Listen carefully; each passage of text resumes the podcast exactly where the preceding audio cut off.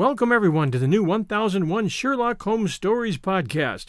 Here you'll find a collection of Sherlock Holmes adventures as well as the best of Sir Arthur Conan Doyle's stories. Some from our archives at 1001 Classic Short Stories and 1001 Stories for the Road, and some newly produced, all here for your entertainment.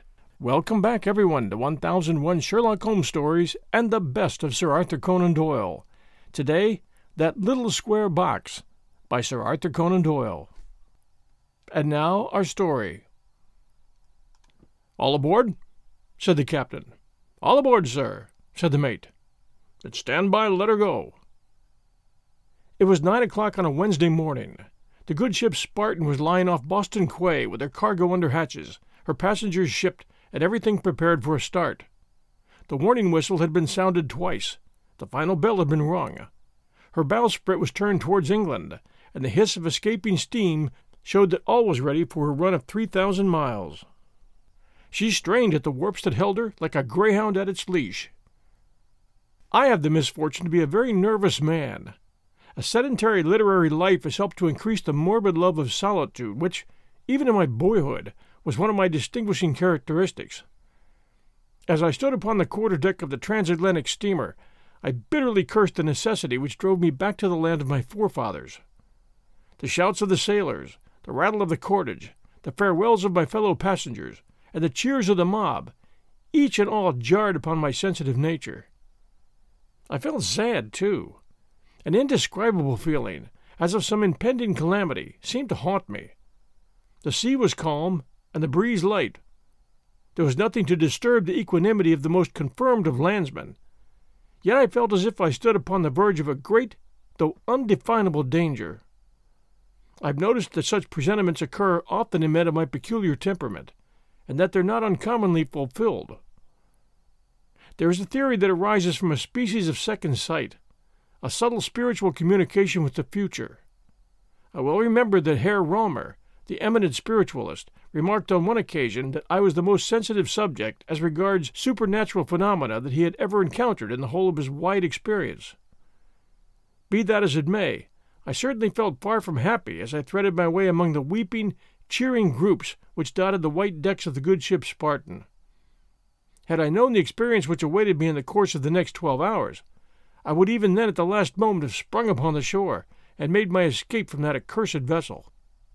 Time's up, said the captain, closing his chronometer with a snap and replacing it in his pocket.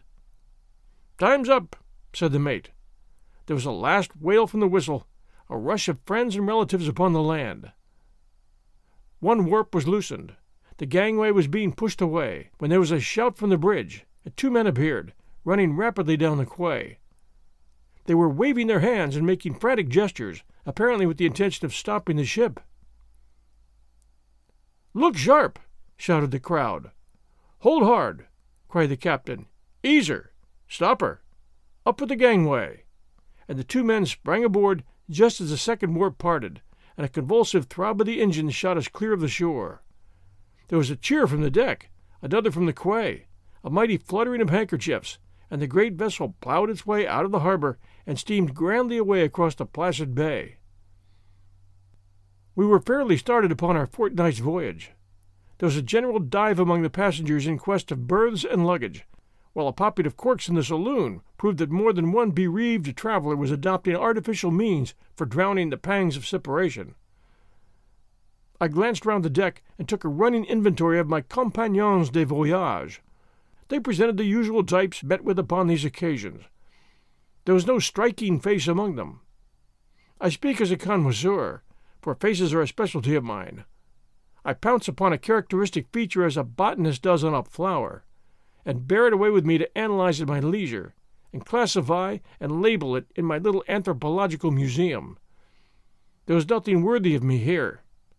Twenty types of young America going to Europe, a few respectable middle aged couples as an antidote, a sprinkling of clergymen and professional men, young ladies, bagmen, British exclusives, and all the olla podrida of an ocean going steamer. I turned away from them and gazed back at the receding shores of America, and as a cloud of remembrances rose before me, my heart warmed towards the land of my adoption. A pile of portmanteaus and luggage chanced to be lying on one side of the deck, awaiting their turn to be taken below. With my usual love for solitude, I walked behind these, and sitting on a coil of rope between them and the vessel's side, I indulged in a melancholy reverie. I was aroused from this by a whisper behind me. Here's a quiet place, said the voice. Sit down, and we can talk it over in safety. Glancing through a chink between two colossal chests, I saw that the passengers who had joined us at the last moment were standing at the other side of the pile. They had evidently failed to see me as I crouched in the shadow of the boxes. The one who had spoken was a tall and very thin man with a blue black beard and a colorless face. His manner was nervous and excited. His companion was a short, plethoric little fellow with a brisk and resolute air. He had a cigar in his mouth and a large ulster slung over his left arm. They both glanced around uneasily, as if to ascertain whether they were alone. This is just the place, I heard the other say.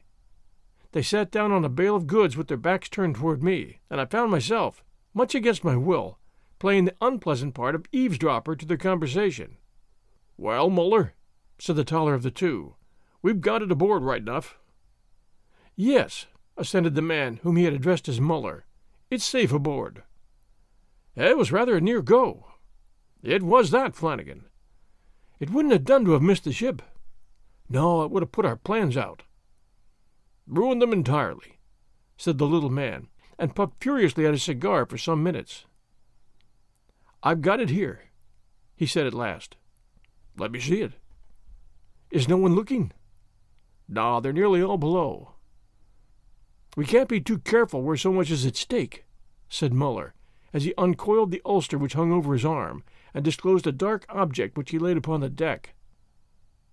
One glance at it was enough to cause me to spring to my feet with an exclamation of horror.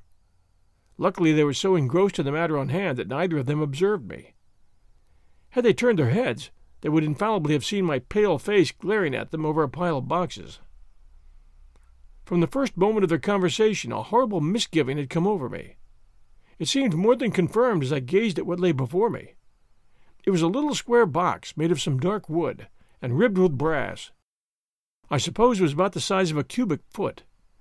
It reminded me of a pistol case, only it was decidedly higher. There was an appendage to it, however, on which my eyes were riveted, and which suggested the pistol itself rather than its receptacle. This was a trigger like arrangement upon the lid, to which a coil of string was attached.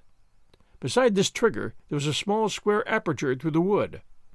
The tall man, Flanagan, as his companion called him, applied his eye to this and peered in for several minutes with an expression of intense anxiety upon his face. That seems right enough, he said at last. I tried not to shake it, said his companion. Such delicate things need delicate treatment. Put in some of the needful, Muller. The shorter man fumbled in his pocket for some time and then produced a small paper packet.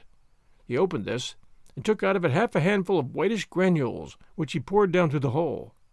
A curious clicking noise followed from inside of the box, and both of the men smiled in a satisfied way. Nothing much wrong there, said Flanagan. Right as a trivet, answered his companion. Look out, here's someone coming. Take it down to our berth.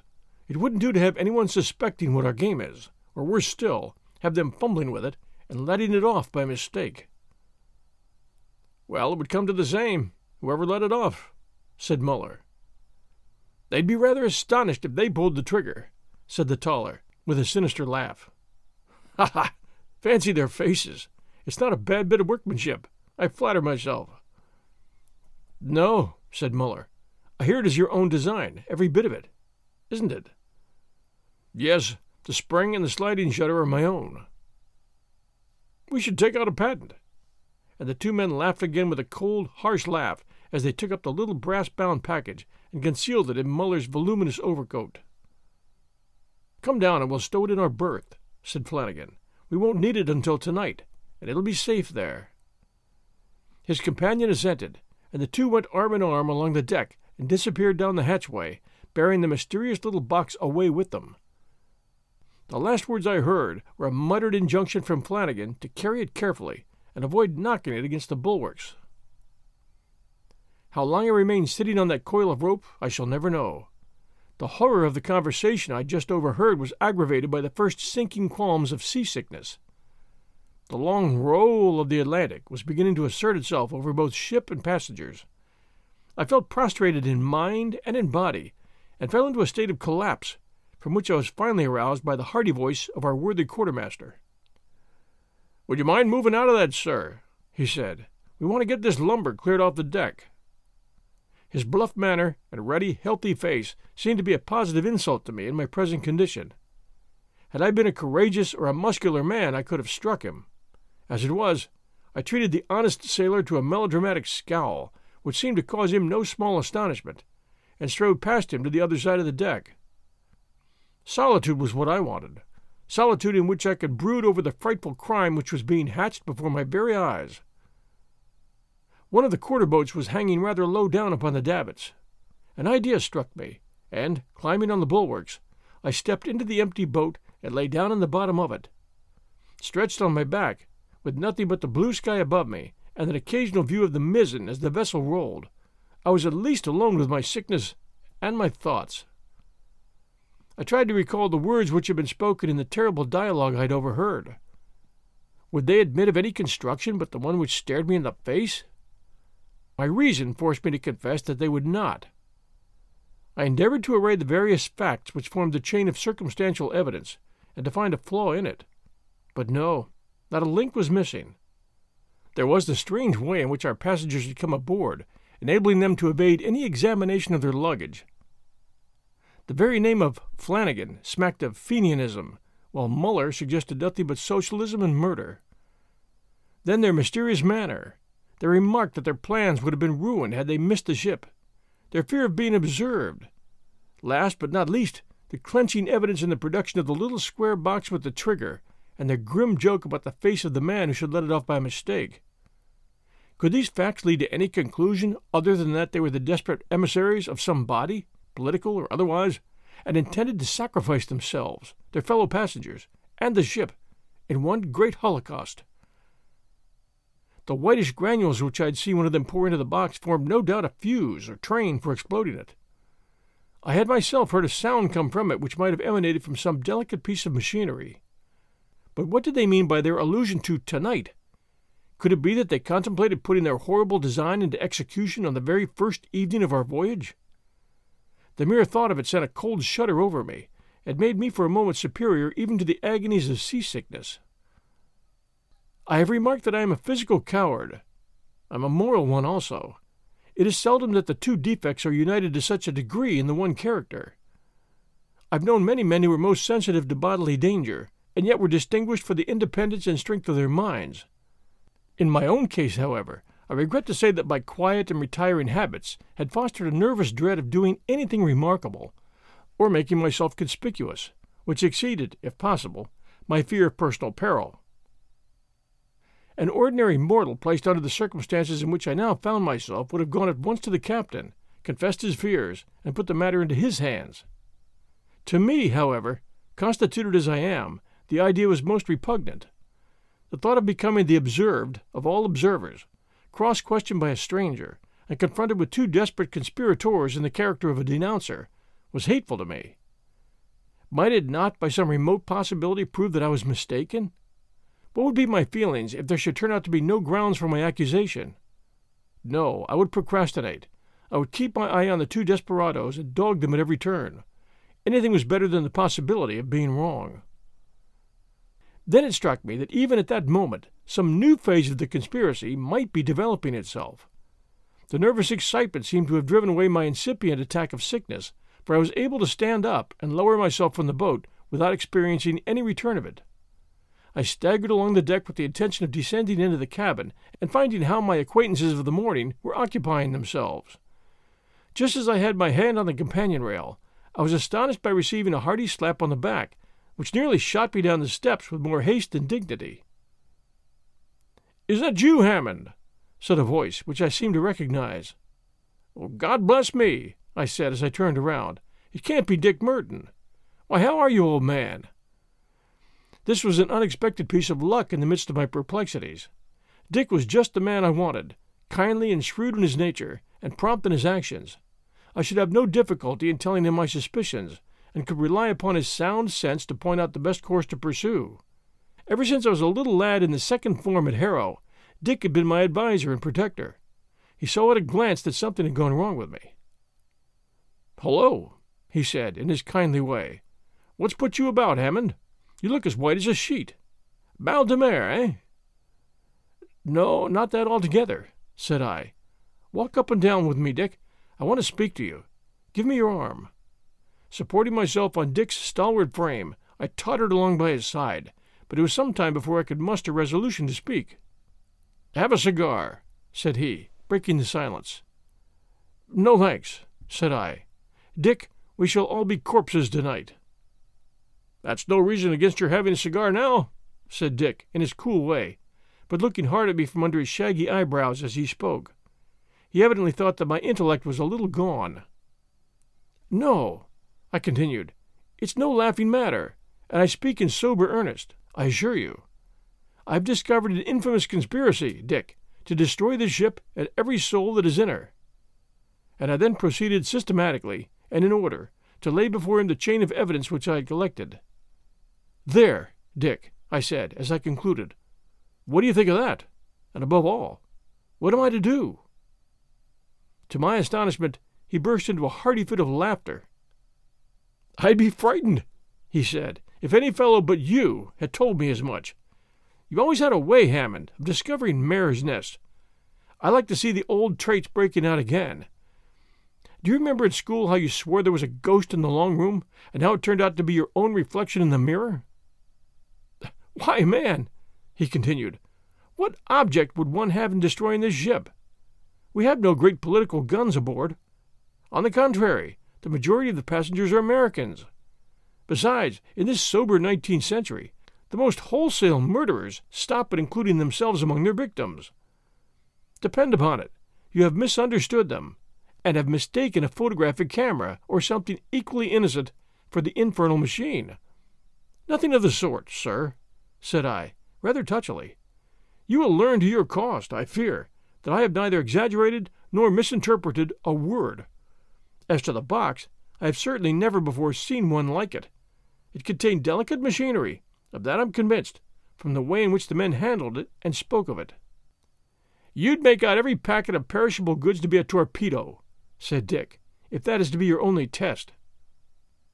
The man's name was Finnegan, I continued. I don't think that'd go very far in a court of law, said Dick. But come, I've finished my cigar. Suppose we go down together and split a bottle of claret. You can point out these two Orsinis to me if they're still in the cabin. All right, I answered. I am determined not to lose sight of them all day.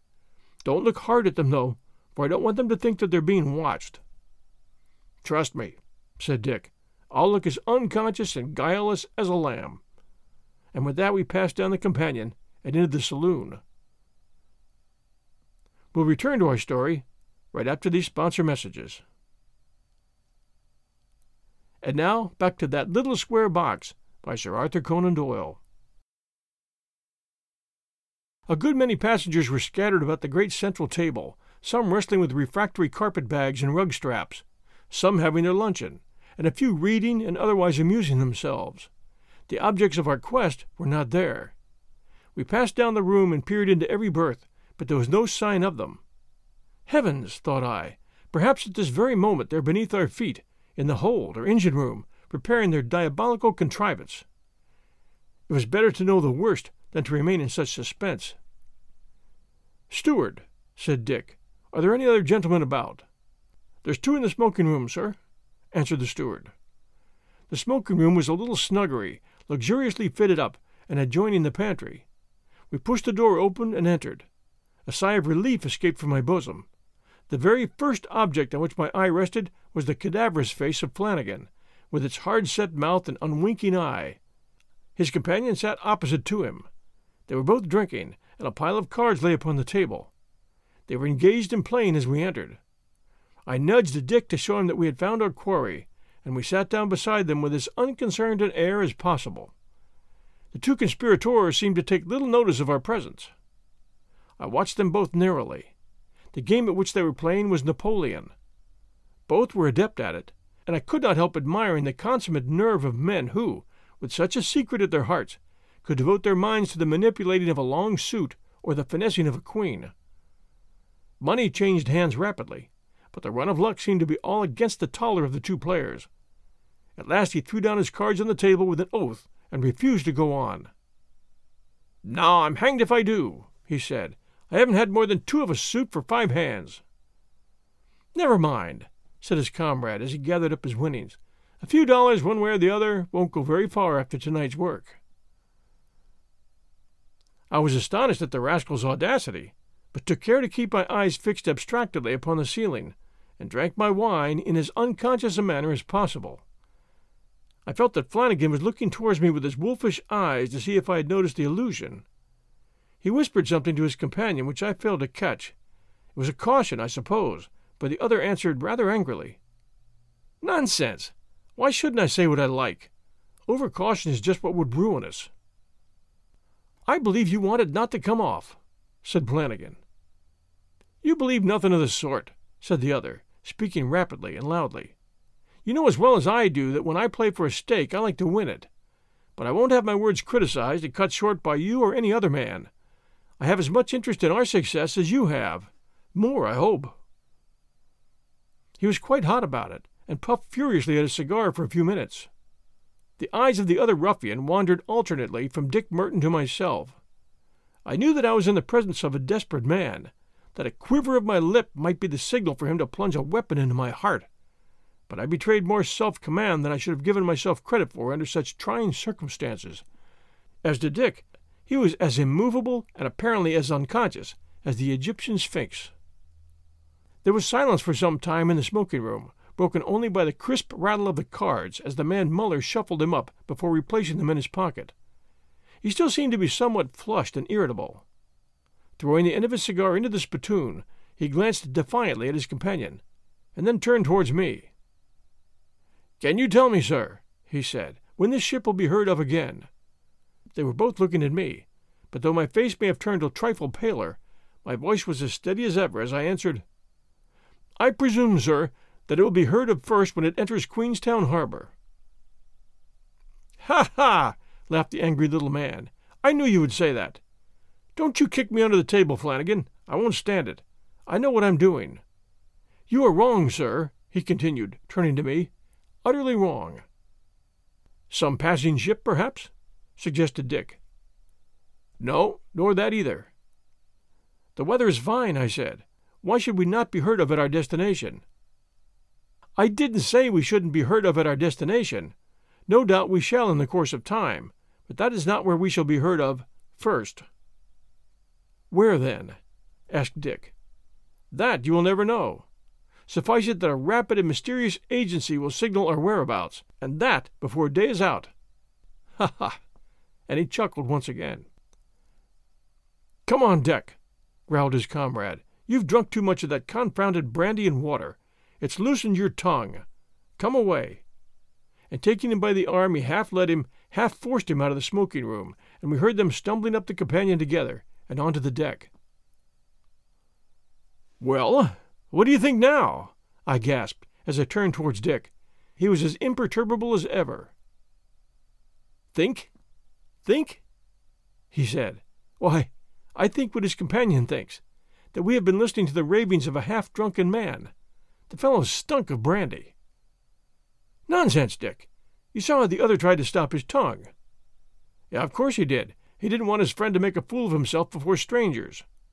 Maybe the short one is a lunatic, and the other is his private keeper. It's quite possible, from what I saw.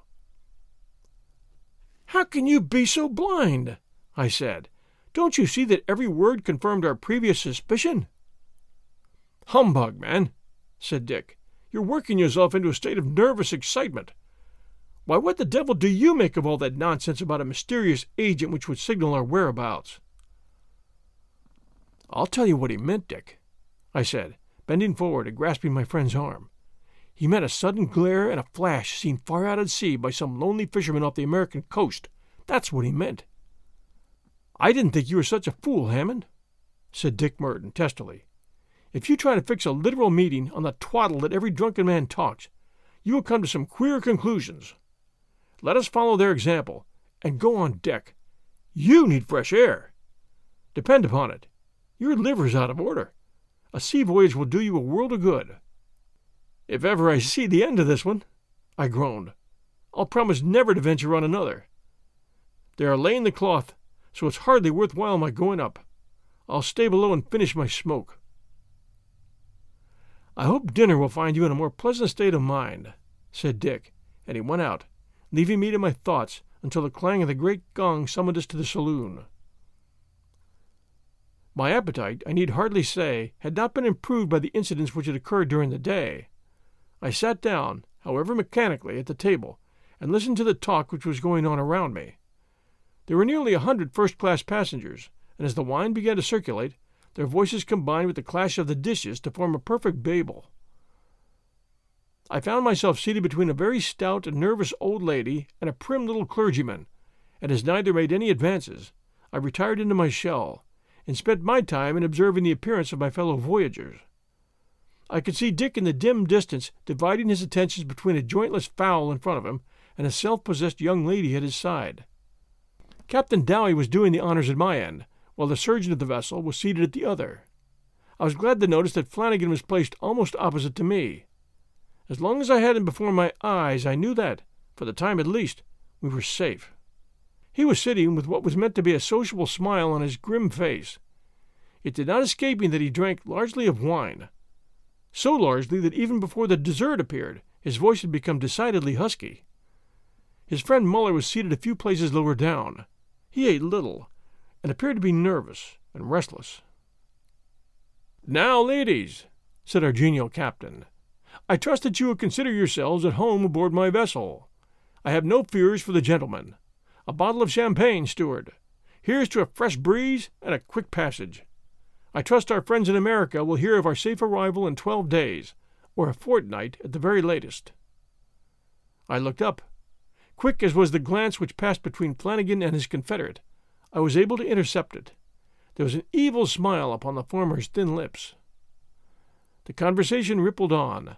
Politics, the sea, amusements, religion, each was in turn discussed. I remained a silent though interested listener. It struck me that no harm could be done by introducing the subject which was ever in my mind. It could be managed in an offhand way, and would at least have the effect of turning the captain's thoughts in that direction.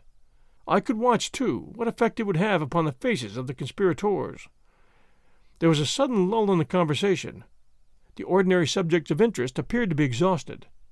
The opportunity was favorable. Uh, may I ask, Captain, I said, bending forward, and speaking very distinctly. What do you think of Fenian manifestos? The captain's ruddy face became a shade darker from honest indignation. They are poor cowardly things, he said, as silly as they are wicked. The impotent threats of a set of anonymous scoundrels, said a pompous looking old gentleman beside him. Oh, Captain, said the fat lady at my side, you don't really think they'd blow up a ship? I have no doubt they would if they could, but I'm very sure they will never blow up mine. Uh, may I ask what precautions are taken against them? said an elderly man at the end of the table. All goods sent aboard the ship are strictly examined, said Captain Dowie. But suppose a man brought explosives aboard with him, said I. They are too cowardly to risk their own lives in that way. During this conversation, Flanagan had not betrayed the slightest interest in what was going on. He raised his head now and looked at the captain. Don't you think you're rather underrating them? he said. Every secret society has produced desperate men. Why shouldn't the Fenians have them too? Many men think it a privilege to die in the service of a cause which seems right in their eyes, though others may think it wrong. Indiscriminate murder cannot be right in anybody's eyes, said the little clergyman. The bombardment of Paris was nothing else, said Flanagan. Yet the whole civilized world agreed to look on with folded arms and change the ugly word murder into the more euphonious one of war. It seemed right enough to German eyes. Why shouldn't dynamite seem so to the Fenian? At any rate, their empty vaporings have led to nothing as yet, said the captain. Excuse me, returned Flanagan, but is there not some room for doubt yet as to the fate of the Dotterel? I have met men in America who asserted from their own personal knowledge that there was a coal torpedo aboard that vessel. Then they lied, said the captain. It was proved conclusively at the court martial to have arisen from an explosion of coal gas. But we'd better change the subject, or we may cause the ladies to have a restless night. And the conversation once more drifted back into its original channel. During this little discussion, Flanagan had argued his point with a gentlemanly deference and a quiet power for which I had not given him credit. I could not help admiring a man who, on the eve of a desperate enterprise, could courteously argue upon a point which must touch him so nearly. He had, as I had already mentioned, partaken of a considerable quantity of wine, but though there was a slight flush upon his pale cheek, his manner was as reserved as ever. He did not join in the conversation again, but seemed to be lost in thought. A whirl of conflicting ideas was battling in my own mind. What was I to do? Should I stand up now and denounce them before both passengers and captain? Should I demand a few minutes' conversation with the latter in his own cabin, and reveal it all? For an instant I was half resolved to do that, but then the old constitutional timidity came back with redoubled force. After all, there might be some mistake. Dick had heard the evidence and had refused to believe in it. I determined to let things go on their course. A strange, reckless feeling came over me. Why should I help men who were blind to their own danger? Surely it was the duty of the officers to protect us, not ours to give warning to them. I drank off a couple of glasses of wine and staggered upon deck with the determination of keeping my secret locked in my own bosom. It was a glorious evening, even in my excited state of mind, I could not help leaning against the bulwarks and enjoying a refreshing breeze. Away to the westward, a solitary sail stood out as a dark speck against a great sheet of flame left by the setting sun. I shuddered as I looked at it. It seemed like a sea of blood. A single star was twinkling faintly above our mainmast, but a thousand seemed to gleam in the water below with every stroke of our propeller. The only blot in the fair scene was the great trail of smoke which stretched away behind us like a black slash upon a crimson curtain. It seemed hard to believe that a great peace which hung over all nature could be marred by a poor, miserable mortal. After all, I thought, as I gazed upon the blue depths beneath me, if the worst comes to the worst, it is better to die here than to linger in agony upon a sick bed on land. A man's life seems a very paltry thing amid the great forces of nature. All my philosophy could not prevent my shuddering, however, when I turned my head and saw two shadowy figures at the other side of the deck, which I had no difficulty recognizing. They seemed to be conversing earnestly, but I had no opportunity of overhearing what was said, so I contented myself with pacing up and down and keeping a vigilant watch upon their movements. It was a relief to me when Dick came on deck. Even an incredulous confidant is better than none at all. Well, old man, he said, giving me a facetious dig in the ribs. We've not been blown up yet. No, not yet, said I, but that's no proof we're not going to be. Nonsense, man, said Dick. I can't conceive what has put this extraordinary idea into your head. I've been talking to one of your supposed assassins, and he seems a pleasant fellow enough, quite a sporting character, I should think, from the way he speaks. Dick, I said, I am as certain that those men have an infernal machine, and that we are on the verge of eternity, as if I saw them putting the match to the fuse. Well, if you really think so, said Dick, half awed for the moment by the earnestness of my manner, it is your duty to let the captain know of your suspicions. You're right, I said. I will. My absurd timidity has prevented my doing so sooner. I believe our lives can only be saved by laying the whole matter before him. Well, go and do it now, said Dick. But for goodness sake, don't mix me up in this matter. I'll speak to him when he comes off the bridge, I answered. And in the meantime, I don't mean to lose sight of them. Let me know of the result, said my companion, and with a nod he strolled away in search, I fancy, of his partner at the dinner table. Left to myself, I bethought me of my retreat of the morning, and climbed on the bulwark I mounted into the quarter boat and lay down there. In it I could reconsider my course of action, and by raising my head, I was able at any time to get a view of my disagreeable neighbors. An hour passed, and the captain was still on the bridge. He was talking to one of the passengers, a retired naval officer, and the two were deep in debate concerning some abstruse point in navigation. I could see the red tips of their cigars from where I lay. It was dark now, so dark that I could hardly make out the figures of Flanagan and his accomplice. They were still standing in the position which they had taken up after dinner. A few of the passengers were scattered about the deck, but many had gone below. A strange stillness seemed to pervade the air. The voices of the watch and the rattle of the wheel were the only sounds which broke the silence.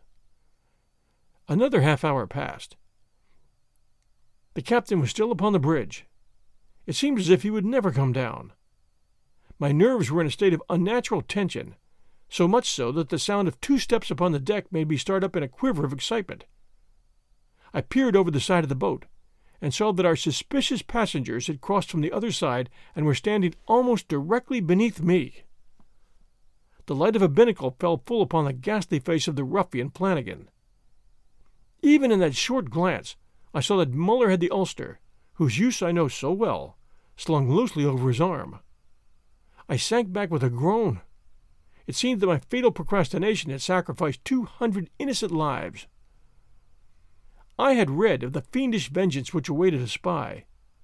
I knew that men with their lives in their hands would stop at nothing. All I could do was cower at the bottom of my boat and listen silently to their whispered talk below. This place will do, said a voice. Yes, the leeward side is best. I wonder if the trigger will act. I'm sure it will. We were to let it off at ten, were we not? Yes, at ten sharp. We have eight minutes to go. There was a pause, and then the voice began again. They'll hear the drop of the trigger, won't they? It doesn't matter. It'll be too late for anyone to prevent its going off.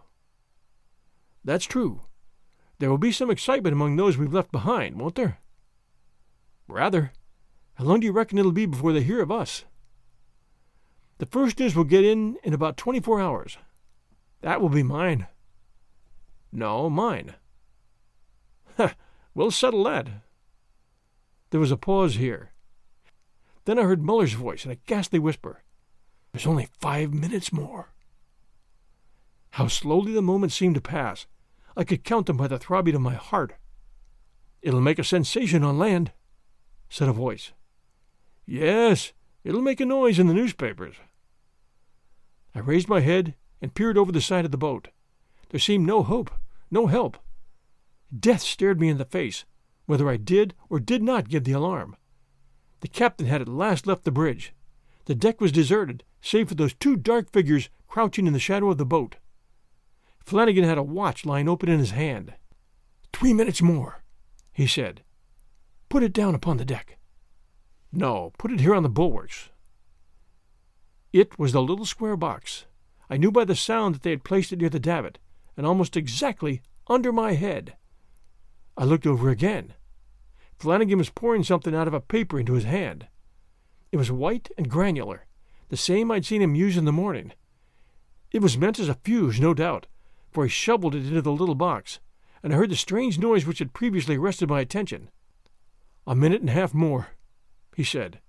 Shall you or I pull the string? I will pull it, said Muller. He was kneeling down and holding the end in his hand. Flanagan stood behind with his arms folded and an air of grim resolution upon his face. I could stand it no longer. My nervous system seemed to give way in a moment. Stop! I screamed, springing to my feet. Stop! Misguided and unprincipled men! They both staggered backwards. I fancied they thought I was a spirit, with the moonlight streaming down upon my pale face. I was brave enough now. I'd gone too far to retreat. Cain was damned! I cried, and he slew but one. Would you have the blood of two hundred upon your souls? He's mad, said Flanagan. Time's up. Let it off, Muller. I sprang down upon the deck. You shan't do it, I said. By what right do you prevent us? By every right, human and divine.